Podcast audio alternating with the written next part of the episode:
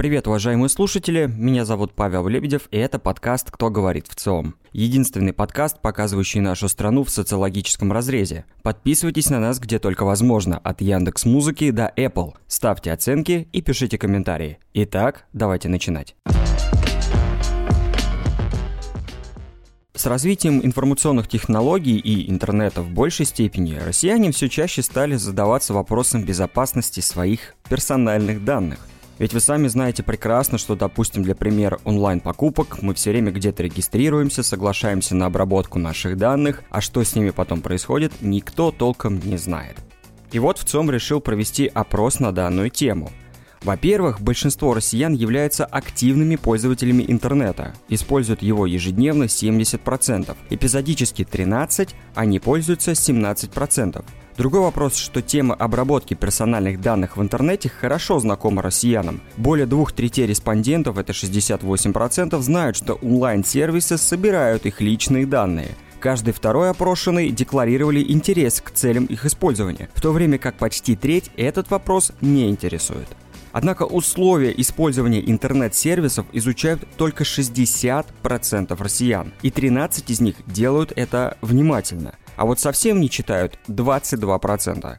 При этом только треть респондентов готовы дать согласие на обработку персональных данных, чтобы получить доступ к интернет-сервису. 45% скорее откажутся от этого. Более половины наших соотечественников, это 59%, информированы о возможности передачи личных данных третьим лицам. 70% относятся к этому отрицательно, а положительно только 2%.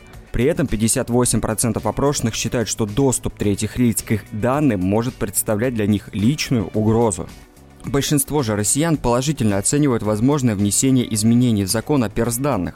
Инициативу дать гражданам право отзывать согласие на использование своих же персональных данных по упрощенной процедуре и обязанность интернет-сервисов удалить личную информацию в течение трех дней поддерживают 62% опрошенных.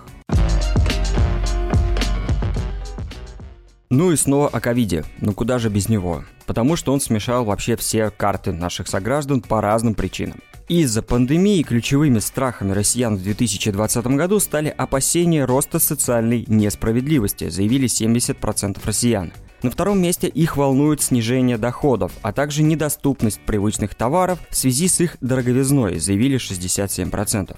А вот наименьшее опасение у россиян вызывают возможные беспорядки внутри страны – 33%, а также разгул преступности – тоже 33%, и обострение конфликтов между Россией и другими странами – отметили 27% респондентов. В течение года страхи россиян варьировались в пределах плюс-минус 5% пунктов. Только опасение того, что не будет оказана бесплатная медицинская помощь или она будет плохого качества, достигли минимума в марте этого года – 42%, а затем вновь практически вернулись к показателям начала года – 62%. В разные эпохи в разных странах люди по-разному определяли и определяют возрастной рубеж, за которым начинается старость. В наши дни россияне считают, что старость начинается с 62 лет. В среднем при своем нынешнем образе жизни и в текущих обстоятельствах россияне ожидают дожить до 78 лет – при этом женщины настроены дожить до 81 года, а мужчины до 74 лет. Интересно, что минимальное названное значение – это 30 лет. Среди женщин 37 лет, а среди мужчин 30 лет. А вот максимальное – 150. В идеальных же условиях россияне могли бы дожить до 85 лет, а максимально прожить целых 200 лет.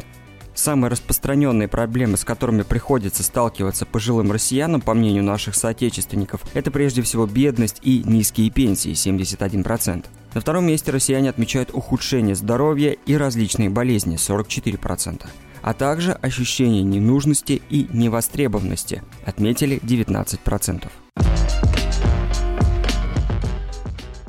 Благодарю за прослушивание. Напоминаю, что все выпуски подкаста можете послушать на Яндекс Музыке, Apple и Google, а данные исследования доступны на сайте вцом.ру. Ну и подписывайтесь на наши соцсети. С вами был подкаст «Кто говорит в ЦИОМ» его ведущий Павел Лебедев. Услышимся через неделю. Пока.